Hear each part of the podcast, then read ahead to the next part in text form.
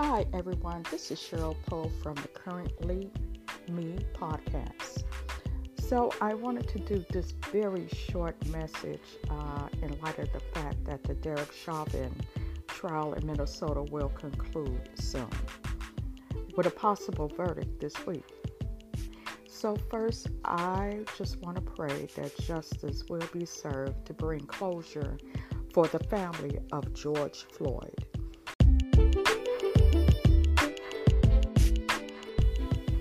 But if it is justice that he receives, let not this justice stop there.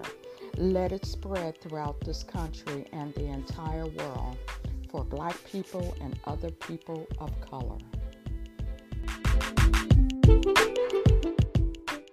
And lastly, should the case go sideways with no justice for George Floyd, then for God to help us all. I'll be praying for all and everyone concerned. Peace.